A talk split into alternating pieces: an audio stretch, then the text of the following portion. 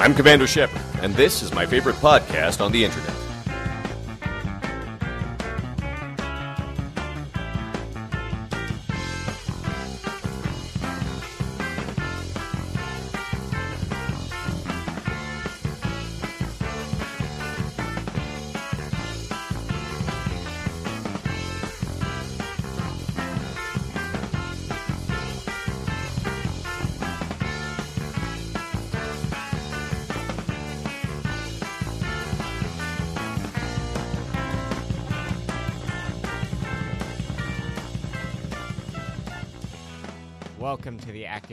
Topical Banter Show, RP Gamers editorial roundtable podcast. I am Scott Wachter, and with me tonight are my co-hosts. I'm Sam Marcello. I am the artist formerly known as Anonymous Jackalope, Trent Seeley. And I am Michael Cunningham of RPGamer.com and Oh, You're supposed to founder say that part? and founder and president of the Sam Marcello fan club. Yes. Oh, I'm treasurer though. God, this is the Babysitters Club all over again. Yep. Uh, but enough fan wank. Yeah. That's Okay. It's, pod- it's it's time to entertain you folks. All right. Well, before we get to the entertainment, uh, this is um, the fifth episode. At which point we're supposed to have the format solidified and whatnot, which is obviously Sweet. which is obviously the point where I am going to open a uh, general feedback thread in the miscellaneous section of the forum, which will be linked in the discussion thread for this in the doobity doop. and you should totally tell us um, if we're missing anything, if we're doing too much of one thing, uh, even just topics you'd like to hear us hit, and uh, let me know if I shelled out money for a uh, for a voicemail line, if you would call it. Hmm. Interesting idea. And um, also, starting with episode six, you might see us increase the release schedule.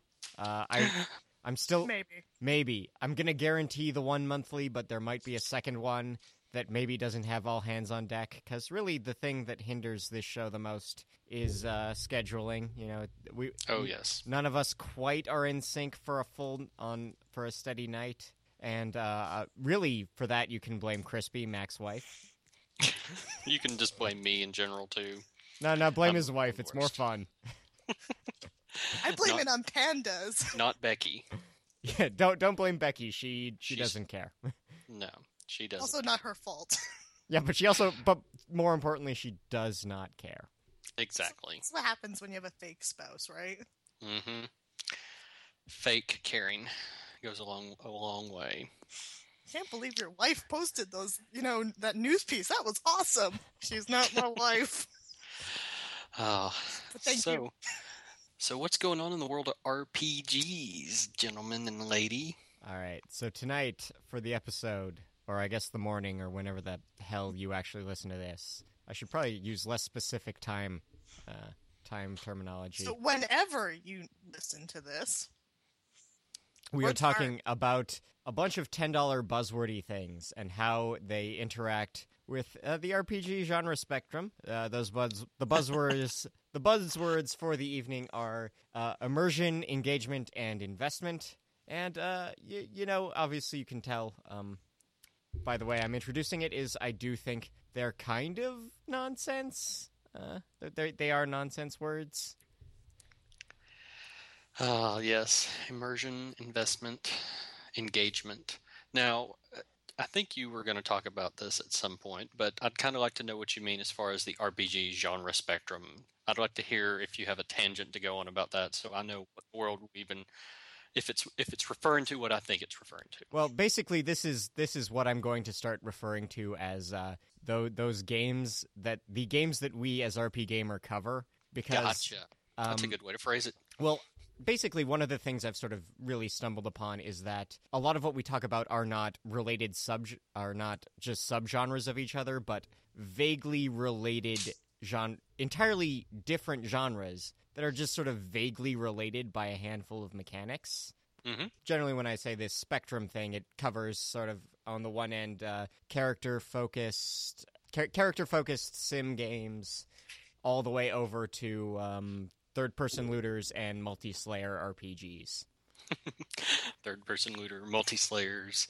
Uh, that's some good phrasing there, if, if I do say so myself. We we work hard on coming up with catchy names for the things we talk about. Indeed.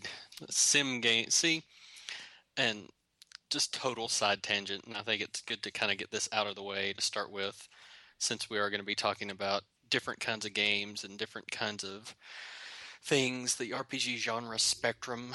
I do really like that phrasing because I absolutely loathe the discussion of what is an RPG, so I don't really ever want to have that debate with anybody. And I don't really- and it's because I don't care. You know, I don't care what they're labeled as. RPG genre spectrum is a good catch-all term. I don't care if you think Zelda is or is not an RPG because I don't have an opinion on that.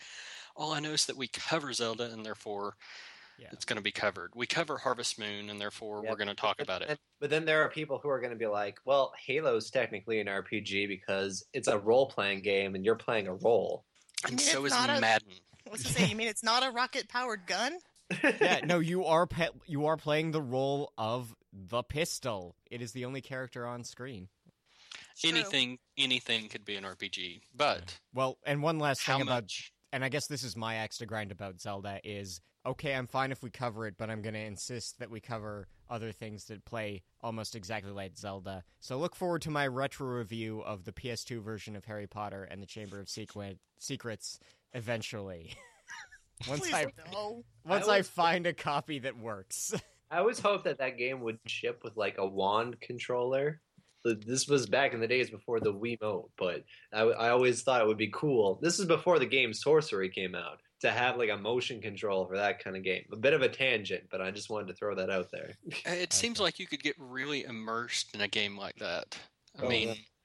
You there could be a whole lot of immersion, and you just you'd probably be very invested in something like that. I would think because it sounds engaging to me. Yes. Okay. And uh, so coming back to but back to the path, the, the the breadcrumbs is that okay? So immersion, engagement, and investment are words that um, designers like to use, and I think in sort of the actual playtesting phase, it's worthwhile to talk about. But when they come out of the critical side or in the promotional side, I'm like, yeah, that that really doesn't mean much to me in the same way as saying, "Well, I plugged in the game, and then a few I then I dimly realized it was nighttime and I needed to eat."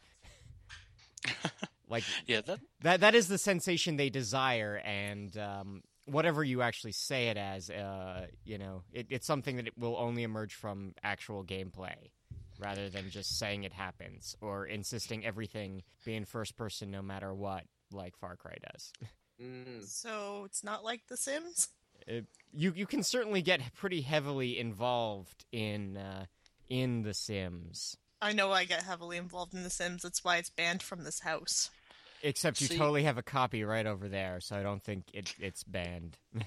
That's Kim's fault. We all know it's Kim's fault. I blame Kim. As far as what you're asking, though, and I think we can sum this up pretty easily, that promoters and you know all the marketing teams behind games are a bunch of liars, and they're exaggerating and they're inaccurate because everything that you read on the back of an RPG, that's the one thing I hate more than anything. When you turn back to the back of an RPG, you'll see something like immersive gameplay or become unstoppable just all kinds of things, and then it'll say 70 hours of gameplay. Yeah, right. None of that stuff really means just- anything whatsoever. Here, let me read a back of a box to you. I have Devil Survivor 2 right here, and it says a perfectly addictive fusion of traditional and strategy RPG. She zoned out about like the marketers did when they were But, but, writing but I will problem. say, Mac, that uh, But your, that is the nonsense that you get. your examples, Mac, are pretty much uh, ripped right off of the back of Two Worlds. If anyone remembers that oh God! and the one thing you left out was comparable to Oblivion in nature and size. Like, well, it does come on the same four gigabyte DVD, so I mean, It is It comparable. is comparable. Yes, Yeah, you, you I- You I- can- will- compare shit and uh, filet mignon. You certainly can. Yeah, I will say that like this is very topical as, as far as topics go for us, uh, especially after E3. Um, uh, deviating a bit from RPGs, uh, Mac and I were having a discussion over Twitter. Well, actually, as as I was preparing currents about uh, EA's uh, conference, and I feel like that's kind of like the epitome of like the abuse of these buzzwords. Like the the the the, the way that they were showing facial animations in their hockey games and in their sports games, like after minor things happened, and then said the amount of immersion that the emotions these players are expressing to you truly engages the player and makes it feel more realistic. It elevates things to a truly next gen level. It's like how many but and, and and to touch on buzzwords, it's not next gen if we're playing it now. hey, Trent, I got a bingo. but but seriously, like it's it, I feel like their presentation touched on everything that I hate about like pre-game PR marketing. Well, let's Well, you face it. How many people actually want to see the expression of their hockey players? oh, that, Only That's- before and after the fight mini game. I, I, I, don't, I don't know. The expression of my Mario Kart players is pretty rad. yeah. well, I can tell you this much: in the realistic ones that they showed at like the EA conference, I, the only emotion I saw was "durr" on most of them. So I'm not sure if that's you know any kind of real emotion or not. But that's the immersion I got. I felt like it was Dirt Fest 2013 all over again. Uh, it's who thinks that realism is immersion? Well, uh, want- David Cage. really David Yeah, Cage. no. More polygon is more polygons is more feelings. David Cage Oh. said so. Well, he is wrong. I will tell you this much, and this is a, another non RPG tangent, but I'm going to tear apart one of his games and praise one of his games because Heavy Rain I thought was fantastic for this very reason. It was a game I was immersed in, a game that I really got sucked into because the game itself, the story, whatever, you know, press X to Jason, who cares? The best part about that game, and the one thing I wish other games would rip off, was the fact that there was no game over state. There was no perfect ending. There was anything you did had an impact on the game. So I felt like I was always making the decisions, you know, could this person die? Could this person live? You know, was I going to cut off my own fingers in this one, you know, mini game or in this one scene or not? I felt immersed in that. And then you played the next one, Beyond Two Souls, and it just totally sucked all of that out and was just trying to be, you know, the emotional impact of everything. And it, it wasn't there. You know, they tried to make it emotionally impactful because they had real more realistic graphics and what they thought was a- a, powerful story, but it's and not about a hundred thousand dollars of motion capture tech that they decided Yeah. to point at Willem Dafoe. Yeah, well, that mistake aside, what made the game that before it, what made Heavy Rain immersive was not its motion capture, was not its voice acting, was not its story. It was the way it designed the gameplay, the way the gameplay had impact. And you don't get that from graphics. You don't get that from anything else. You get Yeah, it I'm from actually- gameplay. Well, I'm I'm gonna disagree a little. Uh, I'm gonna disagree a little bit on that. Um, for me, the thing that made Heavy Rain so impactful had nothing to do with with the gameplay. I felt like the gameplay was intuitive, and if I'm gonna use PR jargon, that certainly helped with my level of immersion. the, the thing that made me care about the game and take things seriously and approach it approach these situations like they um, meant something bigger to me was was the story itself and the progression of the characters and that sort of thing. My problem with Beyond Two Souls uh, specifically is I didn't feel like the characters were real. And uh, if we're being blunt, I feel like Ellen Page was better in The Last of Us. Yeah. Uh, and I guess that that sort of highlights the two buzz the difference between the two buzzwords for me is that immersion and engagement. Um, well, okay, I'll, I will say that for me, immersion is meaningless. Engagement is in, only measurable by uh, player response, which means you kind of have to be looking at me and seeing how my posture is while I'm playing this game. And then investment is uh, largely either story or setting based, that you can sit down and make me care about these characters. So, in other words, Scott, you don't want to get a camera to capture my facial expressions when I'm playing a game like Ni no Kuni. Oh no, no one need. Well, actually, no. We do need to. Uh, we need to go back in time and set up a streaming rig so that you can have the both of us yelling at this game for being dumb. I, I, I these three words immersion, investment, and engagement as it pertains to game PR because it's like it's like that thing that Yoda says in Star Wars, like hate leads to anger, anger leads to pain, pain leads to suffering. When you have three words that are completely interchangeable, trying to differentiate between them really doesn't take you that far. Like you're you're invested if you're engaged you're you're immersed if you're invested. There's a level of engagement that comes with being invested or emerged in something. Like it's it's so they're so tightly knit. And and I, and I don't want to split semantics on three words because there are other terrible buzzwords that are wrapped around PR. But we just we'll, get we'll to get see... to. I'm I've, I'm actually planning on writing something about AAA. but but it's, it's it's just that we see all these words again and again and again, and it just it like it's like it's lost its meaning. They're not classics of PR, even they're cliches. Yeah, and the PR side of things, you know, they're just trying to make people interested. They're trying to get the name out there, and they're trying to do that. But if we take it on our own terms and we ignore the PR jargon and the back of the box nonsense that we see out there, that who really reads the back of a box nowadays. I mean, do people at Walmart really look at the back? Well, you can't. like conception and go class classmating time. You know, nobody Well, does that. Well, you, could- can't because it's in a box and it's locked, and you have to ask the lady at Walmart to open the box and Well- then kind of awkwardly point at conception, to and be then fair, That's that's why you don't go to Walmart. yeah.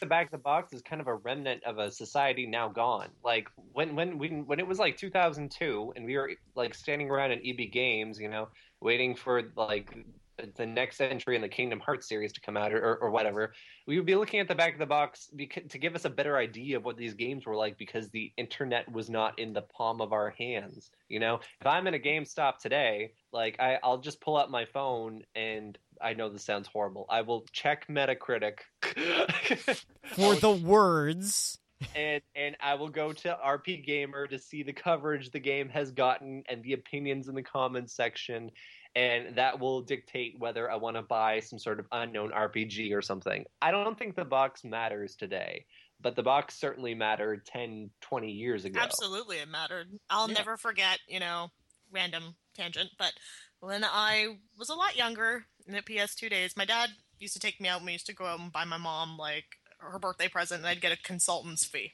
Because my dad was apparently not very good at buying gifts. and I'll never forget, just to confirm, yes, it was true. He was pretty bad at gifts. I got a box of cookies one year. It was exciting. Like, a giant box of cookies. Like a crate of cookies. it was That's, exciting. that's a good thing, right? It's a good thing. It was a, we we ate those cookies heartily. Um, but I went into an EB Games and he said, "Okay, what do you want to get?" And look, this box said there are two games in one Oh, for forty dollars, and that was the one he picked. And it actually ended up it was the Growlancer Generations. You know, Oh. two, sorry, it was two games for the price of one. My mistake. Um, and you know what? That was the one time he actually read a game box and said, "Here, honey, I am buying you this." yeah, but see, normally when when when I see parents read the, well, there are more games How on many the of them disc. actually read it? No, they read this game. This has X games in one on one disc. It is Yeah. always like they think that is value, and I'm like, they're midway arcade games. Only two of them are good. Run away. Well, we all know that nobody, like we said, nobody really reads the box anymore. So the They box have to. quotes and stuff, you know, if we're just talking about the buzzword section of things, which I don't really think is the whole point of the debate that we're having or the conversation we're having right now, it's more what does immersion really mean to us? You know, forget about the word. What concept are they trying to get across? and how is that in reality for us what what makes you want to play a game what makes you like scott said earlier what makes you sit down first thing in the morning start playing a game and then you're like oh it's dinner time that's what they want to portray as immersion but forget pr forget marketing what makes you want to play a game? What are the things that draw you in that really suck you into it? Well, okay, and this is where I think the words do mean different things because there is engagement, where is that sensation of I installed the game this morning and now it's dinner time and what happened. And there's mm-hmm. also immersion, which I will say um, probably a better ten dollar word is verisimilitude. Like if you can convince me this, that's at least a twelve dollar word. okay, maybe yeah. Maybe, all right, I will give you. I, I will with the exchange rate and inflation, it's probably twelve dollars. That's a pricier word, yeah.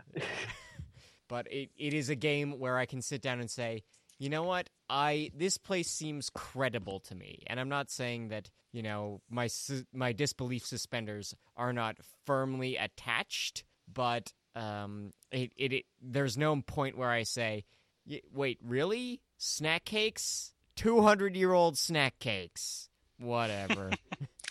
See, then that's one thing I never really care about most of the time in video games, at least not to the depth that a lot of people do, because my suspension of disbelief is so out there most of the time. Even when they're trying to be realistic, there's. Then again, I guess you've got a point. There are some some points in time where you can see like maybe 10 years are supposed to have passed during a game or something yet all of the characters except for the main character are still like the same age you know you had like this 30 year old person and now they're like 40 and they don't really seem to have aged at all. And it or like a teenager and now they're in their mid 20s eh, but the other characters haven't aged at all. You know that kind of stuff you know you kind of get lost. But i don't really think i've ever been drawn in so much that I've been immersed or verisimilituded. I don't think that's the proper way to use that word. Um, I don't. I don't think that one is a verb at all. it is now. Um, all right. Uh, I need you guys to use that in ten more articles uh, across the internet so that it will get into the OED in about ten years. Do that gotcha. for me. but all right. that I guess I'm more into the um, the engagement side, and we'll find other ways to phrase that than I would be to immersion because I don't I don't care. I don't care if it's realistic. I care if it's fun. Yep. Yeah. Well, and that's fun, the thing. Fun, like, I guess my important. the best example of the oh man, I installed this and now it's dinner is probably like Peggle. yeah. I have lost a lot of time to Peggle. Yeah. Not anymore for me. I can't play the time killers anymore. I don't just no interest whatsoever. I'll play them for five minutes and put them away. I don't. I don't think like even you know, Puzzle Quest kind of did it for me for a little while, but even that lost its interest. So I wish I could say the same. I, I my interest is totally there. I just feel guilty what with my backlog. Like backlog makes everybody feel guilty. Let's. Well, I mean, like you're you're spending time on Angry Birds, and then you're like, I really should be finishing that RPG. Like, well, there's an Angry Birds RPG now. Don't let's not even talk about these things that we're not covering I, because I we don't say, want to talk about Angry Birds, and it's free. So I will say that, that, I differ from uh, Mac in in a couple ways. Probably, um, I, I, I definitely get engaged in games if we're going to use that word. I, I feel the time pass if I'm really into a certain game. Mm-hmm. But I, in terms of level of immersion, I, I think I'm always a few steps away from where other people are at. Like I'm the guy that will ask, you know, why did this red lion drop a fire ring when I killed it? Did it swallow it? Did it have it on its body? Like, was it attached to its ring finger? Did do red lions even have ring fingers? Where did this red ring come from? Like, and like I, I'm the guy who will sit there and like have internal debates with himself in the spoils section of any Final Fantasy game. And I love that I get this stuff and I love I love the battle. Like it's not a complaint of the game, but I it does take me out of that experience. Wait, wait, wait a minute. what is this wolf doing with chainmail? I'm going to skip this these sections from now on. like like oh, how how did I get into a random battle with a beast that is the size of a tyrannosaurus? Why couldn't I have this 10 feet in front of me? Like, and, and this is the thing I don't suspend my disbelief. My brain never stops turning its gears when it comes to these things. I get over it and I continue playing the game because it's fun. And you're right, fun is paramount. But it, it like in terms of immersion, I don't know. I, I don't feel like I really get there unless the plot is ultra realistic. Uh, see, I, I never care. I, I remember the first few games I ever played were like Pac-Man. Uh, Yellow Dot going around a area where ghosts are and you're eating pellets. then Super Mario Brothers where you're a plumber who goes into giant pipes and fights mushrooms and turtles. Um, Well, sometimes settings are just so weird. All you can do is roll. Yeah, And, and, I and I think there there is sort of an uncanny valley effect where you have complete cartoon insane logic, and then it sort of ascends into okay, this is almost realistic, and then you hit this peak where it's not realistic enough. Like, uh, hey, two hundred year old snack cakes, what? You know, I will say though, the like the double edge of the sword that is me not falling into dis, uh, suspension of disbelief is that the moment in Super Mario 3D World where Mario and Luigi pulled out hammers and fixed a pipe, I was like, finally, their existence as plumbers has been justified. Oh. I- and then you immediately go, wait, do you fix pipes with hammers? I thought there were like wrenches. No, no, we're not thinking about this. I'm sure there's at least one real life plumber that has fixed a pipe using a hammer. I'm sure. And and I said to myself, for the first time in over 25 years, I can say to myself, yes, these people are plumbers. having dealt with two real life plumbers today, they were nothing like Mario and Luigi, and I was so disappointed. Well, they did wore you- matching outfits? They didn't have different colors. Were they Italian stereotypes?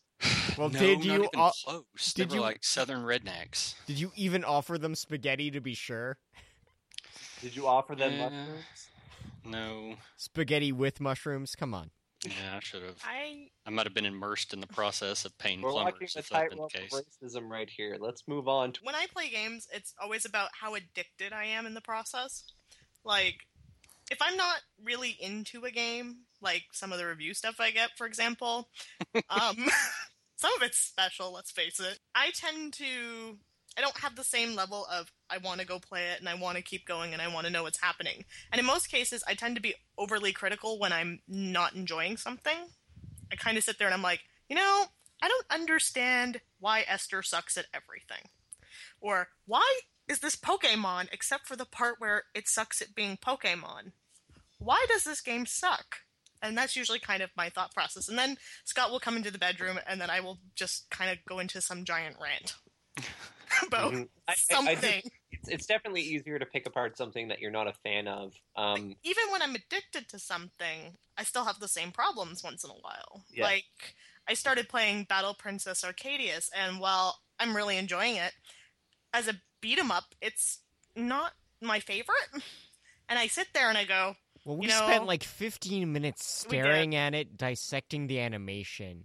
And Mostly I wouldn't say we were like we were not involved or in, we were not even remotely interested in the action or the story, but we were like really dedicated to how To the, the shoulders worked. well, and part of the thing is, and just to kind of set it up, I mean, Battle Princess Arcadias has a fairy tale style, like it's almost like a pop up book. And Scott and I were kind of sitting there going, you know, this kind of would look better if like they had pegs in their arms and stuff because Like if it was more obviously puppet theater. Yeah, I mean, we were just sitting there, and it's like you know, like they should have went like hundred and ten percent with this, because like then it would fit the style of what they're what they're doing. And sometimes that's the stuff that I tend to pick up on, Hmm. where it's like you know, I feel like something could have been done differently. I don't know, like you know, I think back to playing Child of Light, and what I you know, as much as people criticize things like the poetic dialogue, I look at it and I go, because I'm that weirdo that pays attention to aesthetics, you know, I also tend to be highly critical of them. And, you know, when I play a game like Child of Light, um, yes, the poetry aspects, whatever, you know, if people like it, awesome. If they don't, whatever. I don't care. I enjoyed it. But considering it's also playing with different kinds of fairy tales, there is a part of me that, as someone who reads a lot of fairy tale retellings, loves fairy tales, I can be really critical about that kind of stuff because it's like, oh, but if you're doing Sleeping Beauty, why why are you choosing this approach or why aren't you doing it this way or hey, I remember this approach and it's, you know, and I sit there and I debate it the whole time. I don't know if that's also just um, the amount of literature I've studied or whatever, but there are some games that make me do that where it's I'm just ripping it apart in my head because it's like, you know, this this author did it this way. Well, and here's the thing. Video game, do it that way.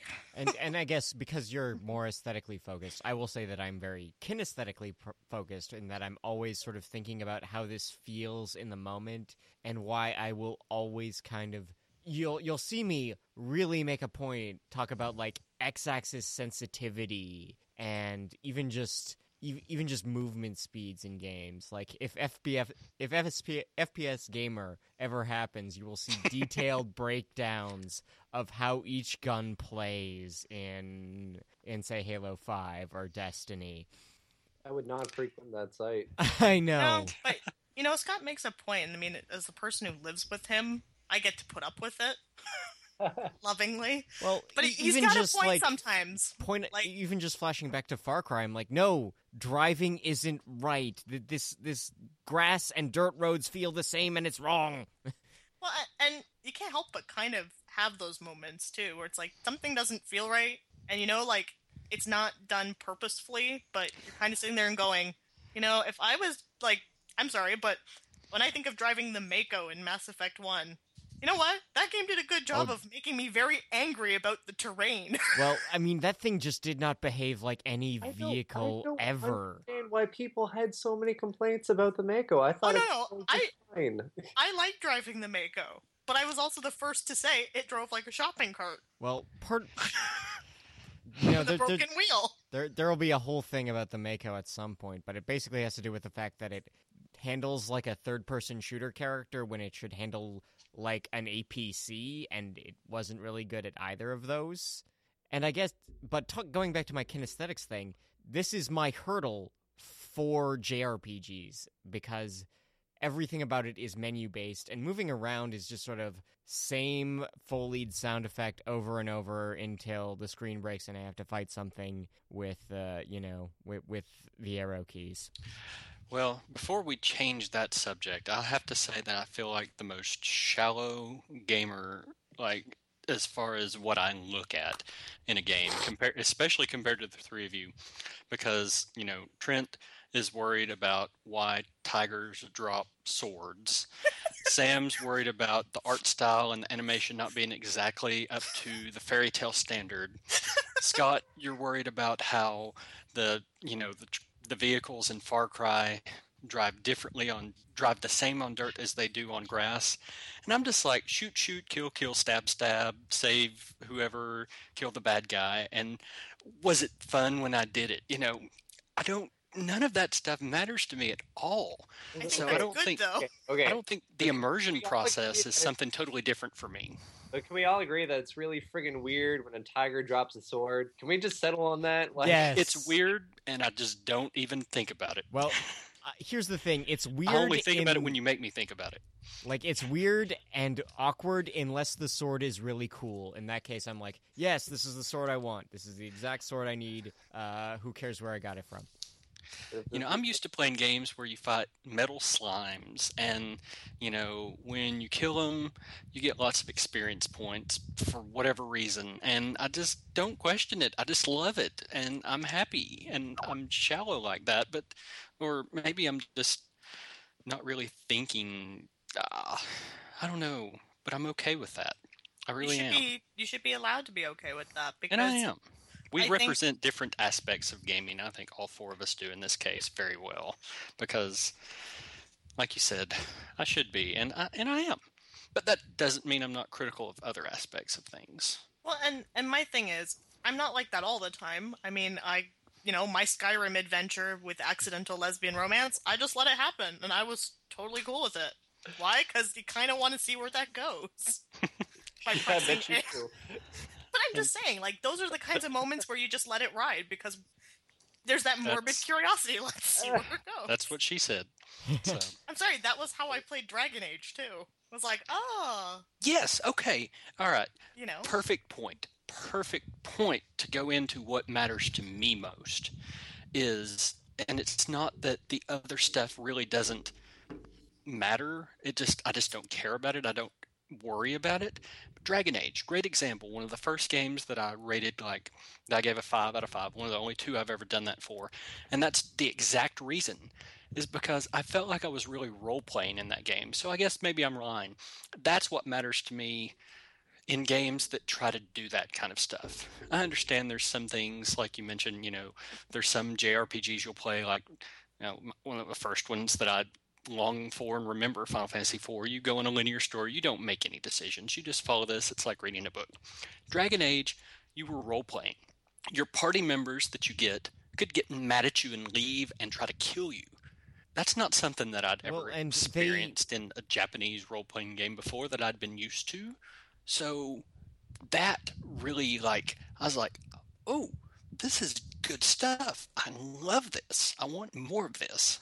Yeah, and then you have someone like me who then played Dragon Age 2 after really enjoying the original Dragon Age and asked himself, why the hell did the Qunari look so friggin' different? Qunari never looked this way. Hey, different. hey, hey! They come. They come from the island of Misfit Canary. Ada and I Why, figured why, that why out. is there no overworld? Why am I just jumping from hotspot to hotspot? Why are they being? Because they made it in six months, sweetheart. why, why are all the textures all the same? Why is everyone giving this a 9.5 out of 10? See, Why is you know- this 0.5 out of 10? Dragon Age 2 is clearly a sore spot for you, so we're going to backpedal Well, it's, away it's a from sore it. spot for a few people. I feel like I'm one of the only ones where it's not a sore spot, but I didn't love you it. and Adrian. hey, hey, hey! I don't love it as much as Adrian did. Okay, I I know its faults, but I was more into it because hanky panky time with Fenris and Anders was totally worth yes, it. yes, but if you didn't like Fenris and there were reasons not to like Fenris, Oh, there was plenty of reasons not to like Fenris. I Hey, just wanted to life- screw- Oh, Fenris is the best JRPG protagonist I've ever seen. A Western RPG. It's so weird. It's like Final Fantasy barfed on Dragon Age, and he's the biggest dick. Hey, hey, yeah, hey, I'm that's saying- why he's the best JRPG protagonist ever. Cause you, as a character, can slap him around for being a dick. Trent, my thing What? was I wanted to bone everybody. I didn't really care. Yeah, you played as a female character though, didn't you? Yes. Let me tell you something. Let me tell you something. You play as a male character in that game. Fenris really wants to be, really wants to bone you, and I have no idea why. But if you turn him Wow, down, that's different. if you if you turn him down politely, he'll take the first instance to stab you in the back over it. He That's fantastic. I'm gonna play as a dude next time. He is. He is. Just a, he's a. Well, no, because then you're gonna try and get with him anyway. You don't understand my point. You know what, Uh, Trent? You know he's what? a very. He's a very catty version of. Uh, he's. He's like a diet Cloud Strife. I don't like him. Diet Cloud Strife's the best term I've ever heard.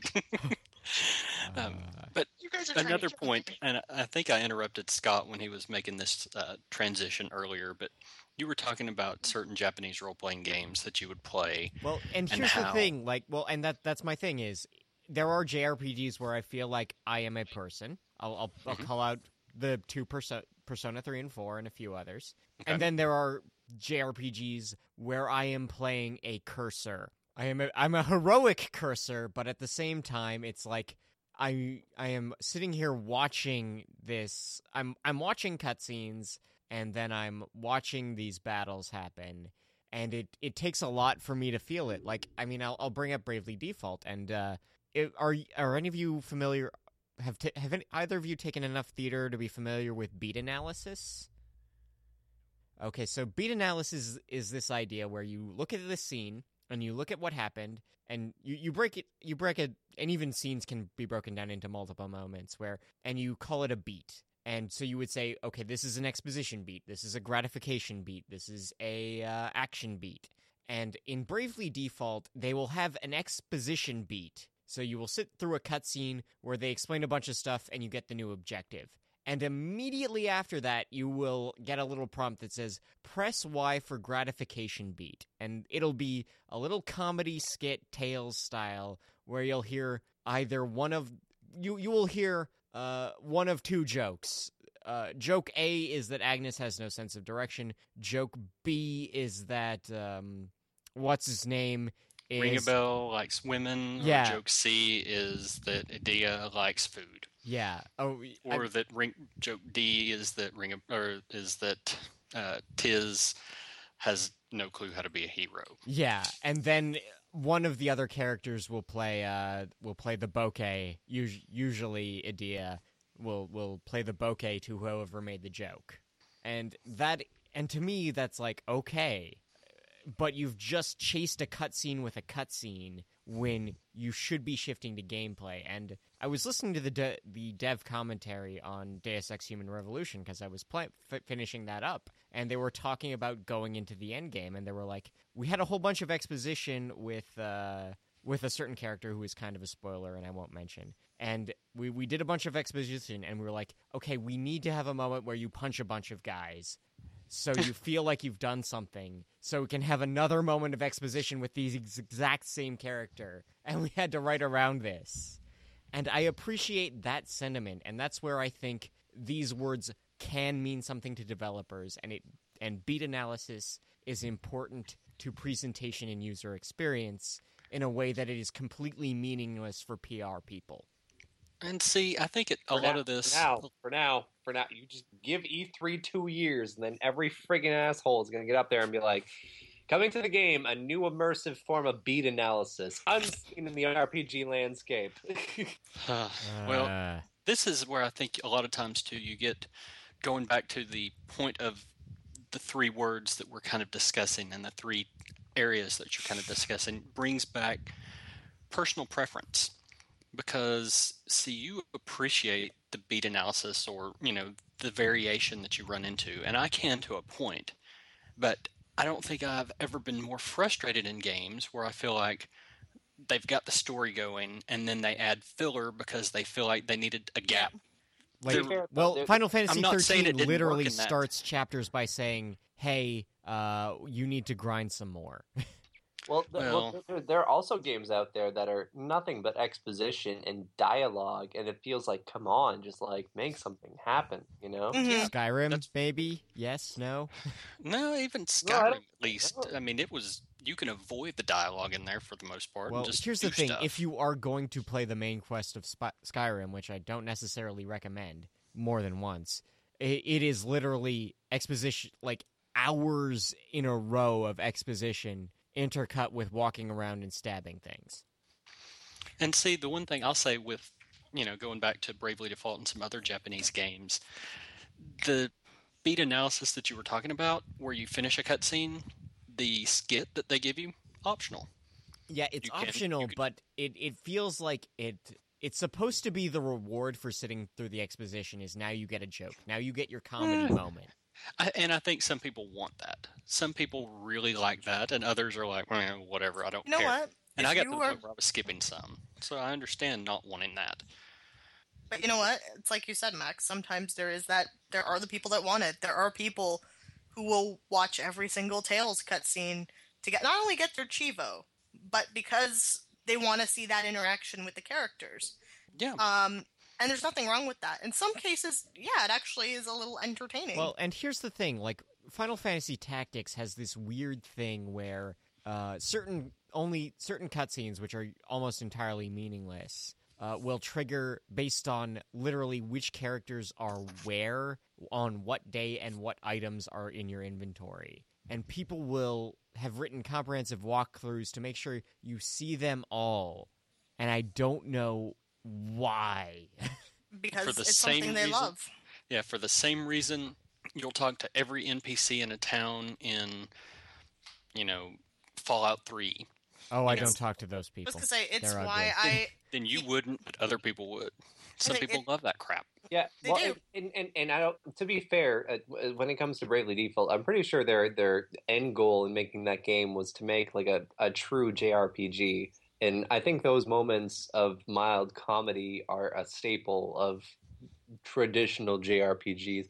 And, and I know people are going to split semantics on what what is a JRPG, but l- let's just say it's like Dragon Quest or Final Fantasy or Breath of Fire or Tales of Symphonia. You know, like there are always those nice cutesy little uh, dorky moments. You know, I'll take issue with that because earlier on, like looking back to Final Fantasy four and six, there wasn't that really. I mean, you may No. have had a couple of moments of comedy, but you didn't get the back and forth Tales style or, you know, Bravely Default style comedy. I, I- can agree some of them had it, and Tales is kind of the biggest one that's done that kind of stuff. And Well, you know, that, I'm that's not a their big fan that. signature, almost up there with the actiony combat. It's been there since day one. just look at Final Fantasy IV. Where was the where was the comedy? Look Um, at something you like spoony Valkyrie bard. But no, but let's look at a game like Valkyrie Profile. That's a perfect example of you don't really get a break from the depressing aspects of that game. It keeps coming, it keeps hitting you harder, and even when you go to a dungeon, dungeons give you plot points that are equally friggin' depressing. But You know, you're dealing with people who are dying. That's the point. Indeed. I feel like we may have kind of lost track just a, a little bit on this last part, but talking about what really engages somebody in a game is kind of what I focus on more than anything. Whenever I'm reviewing a game or whether I'm just playing it for fun, it's what gives it that hook. And that's the whole reason a lot of times my, you know, game playing amount of games that I play nowadays has kind of dwindled is because I will spend more time on one game than spending it on, you know, a dozen others that don't really give that hook, that don't give you a hook to keep you in them.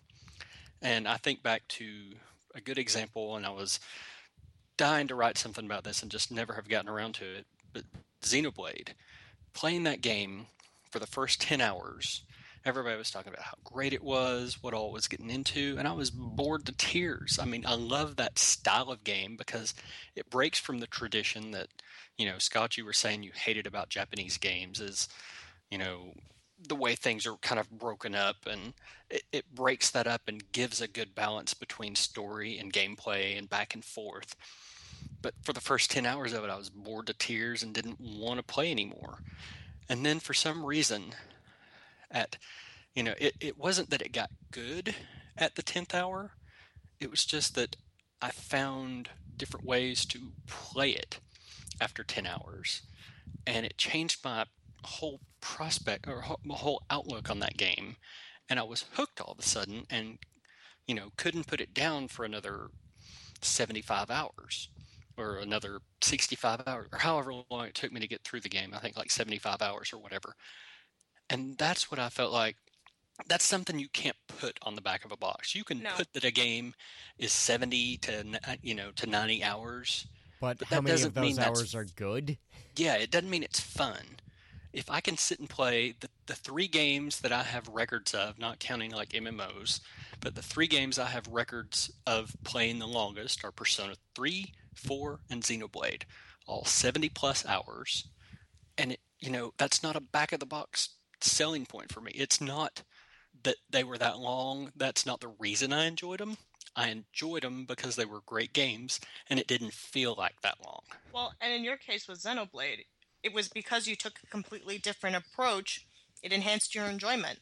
Exactly. I know I've done that sometimes with games where I have to put them down for a little bit and then I go back and it's like I have a whole different approach in mind of maybe how I'm going to try it. Um, a great example for me was Fallout 3. I remember playing it the very first time and I was like, I don't get this, Scott. I don't get why this is fun. And, And then said- she uh, started playing a melee character. Yeah. I And did the it- same thing. and it, it changed my perspective. Like, well, truthfully, Fallout 3 was the example of just, I don't like this. So Scott's like, okay, try New Vegas 1st Mhm. And that's what I did. And New Vegas, I have two full complete playthroughs. Um, didn't have many crashes. And it's a game that I absolutely adore. And I could go back to it and I would still have the same level of enjoyment. Why? Because that game says you have a bajillion different little approaches you can take. Have fun. You know, yes. and that that to me that just adds to the level of enjoyment if i'm told that i have different ways that i can approach things i want to try them all and i'm okay with that it's like oh i can just walk up to a dude and punch their head off why not right and when i went back to fallout 3 i had a better appreciation for it going backwards it was like okay you know what i can do this now i still think it's the more inferior game yes i know people are going to shoot me for that one but I think it is inferior in a lot of ways, but I appreciate the fact that again, I learned how to cope with the fact that it's something I've never experienced. Put the approach in, didn't work, tried it again, and I found a way that was happy for me to play it. Mhm. And I'm coming from a similar perspective because I hadn't played any real Western RPGs, with the exception of just a little bit of Diablo and a little bit of Oblivion before which are definitely very 3. different styles. And at, at some point, I'm going to have to explain why uh, Elder Scrolls games are in fact Sims. I can understand that. Cheese collectors, actually. Um, the biggest thing that got me was not the in and out gameplay, like the combat style gameplay. I didn't enjoy the gunplay at all. I don't like inventory management.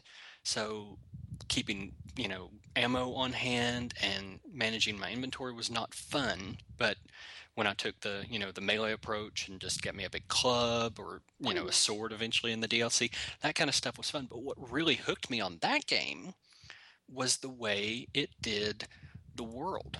The way you could go through, I remember clearly, this is the point that really sold the entire game for me, was going through and getting through the ruins of a city. And I was listening to the radio because I loved the music and it was kind of cool getting the, you know, Butcher Pete in the, you know, the radio and just jamming around, killing things and exploring the world. And then you start hearing static on the radio and all of a sudden you're hearing a call for help. And that kind of see, that's what PR will come in and say, oh, it's immersive gameplay. Well, I don't care what you call it, but that was a hook. That was something that hadn't really happened to me before, to where you just found something. It wasn't like a side quest. You ran into this one person. He's like, find me a sword in this area, or you found some, you know, random cave, flying an airship around you. You just were exploring, and it came upon you. Well, And the, the that- best quests in. Fallout 3 were unmarked quests. Yeah, and that was fantastic. Fantastic. Yeah, there's So- a dynamicism to it. It's like I, I feel like the same thing happened, and and I'm gonna go back to Skyrim in this case because Sure. I don't have a lot of negative things to say about Skyrim. I, I understand why some people aren't huge fans of it and have their I problems. But um, there was there was one thing that actually did make me feel really engaged in the game, and that was uh, I was I was enjoying the beauty of the game because at the at the time in particular, it was probably the most beautiful games to be released. And there was a pack of butterflies that I was chasing for no reason, and then a talking dog ran up to me and started asking for my help. And I was like, "Holy crap! It's a talking dog! I've always wanted this." So I Oh, that that quest. Well, that quest was amazing. Like a lot of the Daedra Lord quest was, but it, even then, I'm like, oh man, the talking dog quest. That's the best Yeah, one. but like it was completely out of the blue and unplanned, and and this was before I realized that the game had a lot of dynamic events where like things just kind of happened, regardless of whether you anticipated uh, joining a quest or not. You know, it just it was coming at you, and that made me feel like really part of the world, and and I dug that. But there's no way that that could have been put on the box of uh, Skyrim and, and advertised to me. And, and if it was hyped up in trailers or in video game magazines, I probably wouldn't have believed the hype anyway. Well, and it was weird because I mean, getting into a specific Skyrim example, one thing they did hype was that there's this love triangle quest in the first town you visit, where you know there's this bard and this blacksmith, and they both want to bang the barmaid, and they give you like fake letters to deliver, and it, there's a whole bunch of outcomes, and it's like this really like it is the deepest quest in the game, and it's the only one that behaves like this. Like you have one crazy multifaceted obsidian level quest and then the rest of it is oh hey um there's some bandits over there could you punch them until they go away all right thanks Yeah, there's, there's a lot of point point A to point B quests. I get that. So, what other stuff engages you in games? Or, you know, if we're going back to the ignoring what the buzzwords are and coming up with our own concept of what makes something good, what what does it for you all? For me, it like I said, it's always gameplay. I can sit and play a game with an awful story if I enjoy what I'm doing in it. But it's harder for me to play a game where I hate the gameplay if the story's good. I just I don't care how good the story is if I'm not having fun playing it. What about you all? I've, I've pressed through games with terrible gameplay with good stories. I've done that because I I, I feel like it's that, that's the main reason why I play RPGs in particular is because I want to be stimulated by an interesting story. Uh, the thing that pushes me forward more than stories is probably good character design. Um, Persona 4 is an excellent example of this. If you're looking at the story of Persona 4, I would make the argument that it's pretty. I don't. I don't want to say lackluster, but it's a standard kind of crime drama. Like well, it's like, it, it's not even standard crime drama. It's goddamn Scooby Doo. yeah, it's just it's it's. There's not much to the story itself, but but if you're, if we're talking about the characters, I I loved them. I found them so multifaceted and interesting, and and they grew and they had challenges and they had issues to their character that they had to address and you had to address with them. Like I like Yeah. had had I not been in love with each of the characters for individual reasons, I probably wouldn't have given a damn about the story and how it affected those characters. Um, but I will agree that uh, at the end of the day, gameplay is is probably the most important thing to any game. It's the only thing that's really going to make me enjoy the experience. And, and there, I have played games with good characters and good story and terrible gameplay, and I look back on those games thinking I really wish the gameplay was better. So oh yeah. there's something to that. My days of doing that have dwindled. I used to quite often, but now with so many options out there, it's hard to. Because, like you said, I do play role playing games to, for have good characters and a fun Yeah. story and things like that. There again, I've, I've also played games with terrible story and terrible gameplay. Um, Metroid Other M, M comes to mind uh, because a devout respect for the franchise. Uh, I see. I loved Other M because I ignored the story and enjoyed the gameplay. I loved the gameplay in that one, really? Only because it was the closest thing to a 2D Metroid we've had on a console since Super Metroid. So No, it's really kind of beggars can't be choosers gotta kind of go back. situation. got to go back and play Metroid Fusion, Metroid Zero Mission. Yeah, you you you really need to dig up the handheld Metroids if that's what you want. Um, Yeah. Uh, and I've played both of those too. I love both of those as well, and have replayed those, which is something I really and for do. that matter, um, as much as you might hate giving Orson Scott Card money by proxy, um, I love Shadow Complex definitely as well. Shadow Complex. I have played that as well, All right, Sam, do you Yes, have? I- and I absolutely do hate it. And- I, I hate and I, Guacamelee. I hate the concept of giving that man money enough that I boycotted Ender's Game when it came out. See, I, I still haven't seen it, but I still donated um, the cost of a movie ticket to GLAAD the day it released. That a boy. See, you should go and play Guacamelee too. That's the one if you like Metroid games. But I feel like we're straying from We- RPGs. We, we, we are drifting a bit. Sam, what do you think these were? What What is the ideal circumstance for these buzzwords to happen? I don't freaking care about them. Is that a response? Go right ahead, honey. Sure is. I just don't freaking care. I am, you know, it's sad because you know Michael and I we do PR for RP Gamer, blah blah blah, um, and I just don't care. You, you know what? My whole thing is, if your game hooks me, it hooks me. If it doesn't, I'm going to tell you why it doesn't hook me, Mhm. and I will tell you to your face why it sucks. Oh, did I do that once? I think I did. To Shane Bettenhausen. Oh, yeah, I was not a nice person that day. But it's the truth. You know, you can throw meaningless words at me, but I'm the type of person where it's like, throw them at me. But once I play it, and you put your pitch on me, and your pitch sucked so hard, I will have no problem being like, so this is what someone told me. This is why they're an idiot. And you hit on a good point. I think the best thing you can do is just ignore what marketing says, ignore what PR says about a game, and wait till you just hear what the game's about. You or know, just when you try it for yourself. exactly. Only Don't- you know what you're interested in. That's that's the funny thing. Um, and don't believe don't believe people that are trying to sell you this stuff because you know as honest as they may be they're still trying to sell you something it ain't like they're trying to just you know give you something away and if they can't show it to you don't believe it All right. Well, and you know, and that's the thing. You know, I've played every single frickin' Harvest Moon game. it's still the same frickin' game. You can add a new belt. Oh, look, I can sell stuff at a bazaar.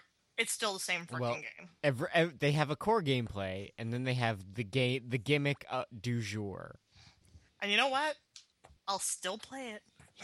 Well, now now you'll be switching to Story of Seasons by all accounts. Yeah. know that is the new harvest moon so I remember there was one box cover for Harvest Moon that advertised a new female love interest, and you know what? Yep. They delivered on that promise. Hey, those are, that's the Yeah. thing. You know what? Harvest Moon, for the most part, it's a great example of something that doesn't good. lie. It really is what it is. If it says there's a new female love interest, it's right. Like if the new gameplay mechanic is you can customize where your house sits on a plot of land, you betcha it's there. All right, you I- know what? I I'm get- happy for that. and I, I mean, I do sort of dismiss these uh, ideas as buzz, as just sort of buzzwords, but I think user experience does matter, and I wish uh, more companies were better at understanding what these words meant during the design process. Because on the one hand, you have Valve that will sit and playtest everything to death in uh, the hope of chur- churning out some sort of alchemical balance of the ideal mix of gameplay and learning and messing around with mechanics and story and environmental ideas. And sometimes Which is why they only come out with a couple of games yeah. in a decade or two. Yeah, and then you have EA, and now on the other side you have EA, which seems to think this is all metrics driven, which is why. Uh, And the- Ubisoft. Well, no, Ubisoft has their own kettle of fish, but I'm going to point out EA and Mass Effect 3 and the fact that, you know what, you haven't shot anything in seven minutes, so let's add a turret sequence because they don't understand that you can be engaged with interacting with characters as much as you can be with interacting with bullets. Yeah. Oh, that really frustrated me. I, I gotta say, Mass Effect 2, probably one of my biggest disappointments of last console generation. You know I- what? I Thank you for argue- agreeing I, with me. I, I argue the fact that it's an RPG. I claim that it's a third person shooter with RPG elements. I thank you very much. No, I'm definitely with you. I mean, it is it is streets of ahead of the third person shooter genre, but I think as an RPG it falls flat. I, I went from being able to customize my armor, all my guns, everything about my character, to having auto level up. Nah, see, I'm going to argue with both of you all and say that it is not that. It is a dating sim with third-person shooter elements. Well, that's that's what people like about it. That's not necessarily what EA That's all wants I- to sell. That's all Sam I and care I- about. Sam and I, I think, are on the same page here, and we're happy with our Mass Effect dating sim. And if they were to just make a straight-on dating sim with none of the Oh. other gameplay parts, I think both of us Do you know how amazing that. it would be, like, if it was I hope Garrus Senpai notices me. yes. Oh my god, yes! I want to be noticed by Garrett. Scott, you're ruining everything. It's all about dating Wrex. Okay? oh come on, you love Garrus Senpai. You know it. With irritation, this is getting off topic. Okay, I, I think we're done with this buzzwordiness. So, uh, any final thoughts? yeah, it's stupid. I think there's great things about gaming that we can not sum up in buzzwords like that. I don't think you can tell somebody how good a game is by just saying it's immersive because that is the most nebulous, vague term there is. It's, you know, it just doesn't mean the same thing to everybody and it doesn't mean anything. So you, if you can't tell me what's good about it, don't say it's immersive because that doesn't mean a thing. Trent? I think we live in a world now where video game PR is all but irrelevant. I honestly do. Um, I, I suppose I don't care as much about these buzzwords. I mean, I see them in reviews and previews and general coverage of video games. That's that's that's that's one thing. But like as as far as the marketing giants that are the video game companies, like I I like I, I never take anything a video game company says about a game they've developed seriously unless they're listing blanket features like has up to four player co-op or you know uh, offers like 10 to 40 hours of gameplay like I, I don't care That, even Like, that's nonsense. Yeah, Well, that is but- also nonsense. but but this this is the thing though like I, like unless you're stating something that is clearly an objective fact about your game like it, it I, I'm gonna take anything you say with a grain of salt anyway, and I'm pretty sure most gamers are uh, of that opinion too. I feel like And- if you were to exactly. poll the gamer audience, I'd say a, a, a very large proportion of us would all say the same thing about the words immersive, um, uh, or, or, or or actually any buzzword wrapped Oh, around God. promoting or selling a video game. Well- so many gamers, I, I think, are able to acknowledge the fact that video game companies ultimately think that we're stupid. And I'll and we, agree and with you on. purchase things. We purchase things somehow based on vague promises, but the reality is, a lot of gamers will purchase things because they appeal to their own biases and their own aesthetic preferences, or mm. maybe they'll purchase something because they've heard good things from a friend or from a trusted resource after the game has been released. I feel like few people actually take what these marketers say seriously, and I certainly am not one of them. And that's another thing, and I'll agree with you wholeheartedly on that. But even the one thing that you stated in your examples, when you said, you know, has 10 to 40 hours of gameplay, even that, But I didn't not- say, didn't say seventy plus. I said ten No. to forty. even that is BS sometimes because I have found that I tend to take anytime somebody estimates how much gameplay is, take that and drop it by at least 25% and maybe maybe they're close at that point. You and I are the same though in that sense because you and I always tend to be on the lower end of what everybody else estimates. Yeah. it always and happens, and then you you and I always have that conversation of it may be that long if you leave it on pause and Yeah. you know go to work. So, Or you spend all that But- time actually backtracking for that But- one guild quest that doesn't really matter. or that one stupid item you can't find. but like I said, of I'm not course, tearing the 40 hours every Final Fantasy game devotes to mini games so that you can beat up monsters without any effort. Which I never do, so that cuts down my time. But I'm yeah, not well, you still spend Prince 30 Point. hours grinding to do the same thing. Well, yeah, not always. But I'm not tearing down Trent's point as much as building it up and agreeing with what he's saying in this case because marketing and stuff is it's not so much irrelevant as much as it's really not aimed for those of us that would actually be on a podcast or listening to a podcast. Chances are anybody listening to us is smart enough to know what gaming's all about I, and to know I'm, that stuff's nonsense. well, that almost- point, that almost point will be refuted by feedback, but never mind. Sam, your finals? It's still BS. I don't care. Okay. So, also, um, always sometimes monsters is a really good example of this, and I never talked about it, and I feel really bad. well, we'll get you. You can write about. You can talk about always sometimes monsters in some. no, I'll just talk venue. about it with you, and then be like, and then oh my god, this happened, and then oh my god, this, and now I'm crying. Well, okay, and obviously, I that there is part of my brain that I will never shut off. That is always asking questions about what is going on, and if a game can make me not care about those questions, that's great.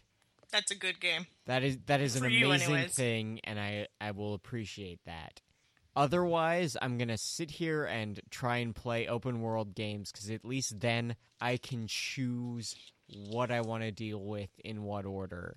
And I mean, uh, I am a guy who buys uh, Ubisoft uh, open world game two to three times per year, knowing full well that I will spend half of it completely annoyed with the railroady nonsense of the uh, Ubisoft open world game um, milieu and still come out of it saying, you know what, it was kind of fun because I got to choose which section railroaded me and how whenever I wanted.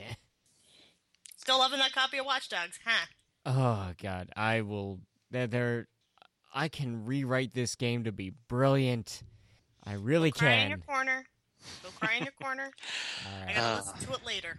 All right. So, Feedback. Is there feedback? Yeah, because this this one because last episode generated uh, a, a quite the forum thread, and I would like to start by announcing that uh, uh, forum member Raya Resender is of course a pod person because he has this he he has these beliefs. Oh, Scott. He has beliefs that are completely alien to the human mind, and he is more than happy to derail an entire thread to discuss these beliefs in a way that he thinks is an interesting argument, and I would just, myself and Eric Idle, would call just a contradiction. Are we done? Well, no, because he turned this whole thread about last episode into talking about how Metacritic is viable, user reviews are handy, even if you have played a game, objectivity is possible, and um, that he also does not understand statistics at all. He does not understand statistics. Well, Raya, if you're listening, please tell us what you think about immersion, engagement, and in whatever the other thing we've been talking about. Yeah. Investment. But Didn't talk as much about that part. But because you have commented, I get to introduce the Rysender Memorial Award for being a total flake in the goddamn comments, for which he will receive the worst rated game on Metacritic in the RPG genre spectrum, which is uh, Realms of Arcania. Uh, which, by all accounts, is actually is a quasi remake of a game from the '90s, which means he will actually love it and spend time uh, and uh, spend time explaining to us how it is actually amazing and uh, more games should be like it because he's a pod person. But Alright. it will be on Keep Steam because I also know he seems to think that's the devil. Oh, Scott. Please Okay, send well- all comments and complaints to Scott Wachter at. that's not my email. Okay. That's Other okay. other things from feedback is um, a new guy on the forums, uh, Mister uh, or Miss Mrs. something uh, Texside, who is I guess from Texas and very p- pleased with that fact. Who who says we are a great and uh, left a bunch of very coherent and awesome comments. Uh, for which uh, he slash she she slash whatever uh, will receive a, a real prize. Congratulations. And yes, great comments from TechSide. So, Yeah, but, Yeah. but for real, if you do have any uh, comments or complaints uh, that you want to keep kind of secretive and not in a forum post, uh, feel free to send them in. It's uh, askwheels at rpgamer.com. We're he's really perfectly good at- happy with it, by the way. Like he likes when people send him stuff, both good and bad. Unless it's Mugen Souls, then please don't. Yeah. Um, it's actually just wheels at Yeah, it's- rpgamer.com. there. You go, Trey. Or, or you can find him at AskWheels on Twitter. Yeah. There you go. We'll gladly take all private feedback there and make it public. Yeah. With an essay to accom- accompany that. But no, TechSide has just been sort of what I want. He is, he, she, or whatever has been running around being exactly what I want from the comments on the forum. So, hey, have a shiny thing. It'll be off GOG. It'll be cool ish. Nice. And um, one last bit of feedback is uh, just confirming my bias that Sam has more fans than all of us because everyone came out to say that they were fans of Sam and not, say, Trent or Mac. So Well, uh, we Kids can't win them on me. or something. I Uh, thanks, guys. no, Yeah, don't do no, just no. I mean, it's sweet and all, and I'm awkward and don't understand. I think that's what they love about you. No, they love that she's a woman. I'm sure there's a I- few. Wasn't going to mention that one, but now that you painted the obvious one. so, in other words, if you Details, guys find out that Scott has a bloody nose later from a beating, you know, it's all good. He's just, damn it, Scott, really? Because I'm a woman, really? I'm sorry, but come on, we all we've all seen the sexism rampant in the community. Uh, and that sounds like a whole nother episode. A Uh, year from now, because I'm not ready for that nonsense.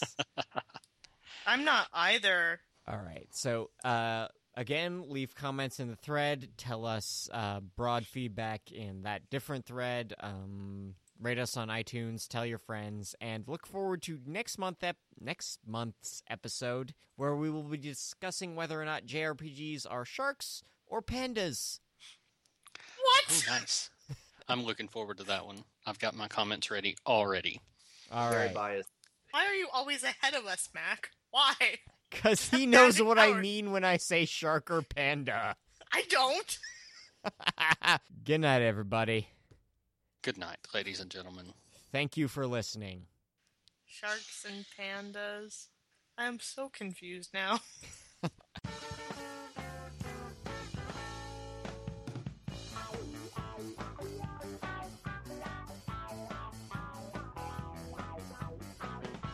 The Active Topical Banter Show is an RP Gamer production, all rights reserved. Visit rpgamer.com for contact info, discussions, and other great content.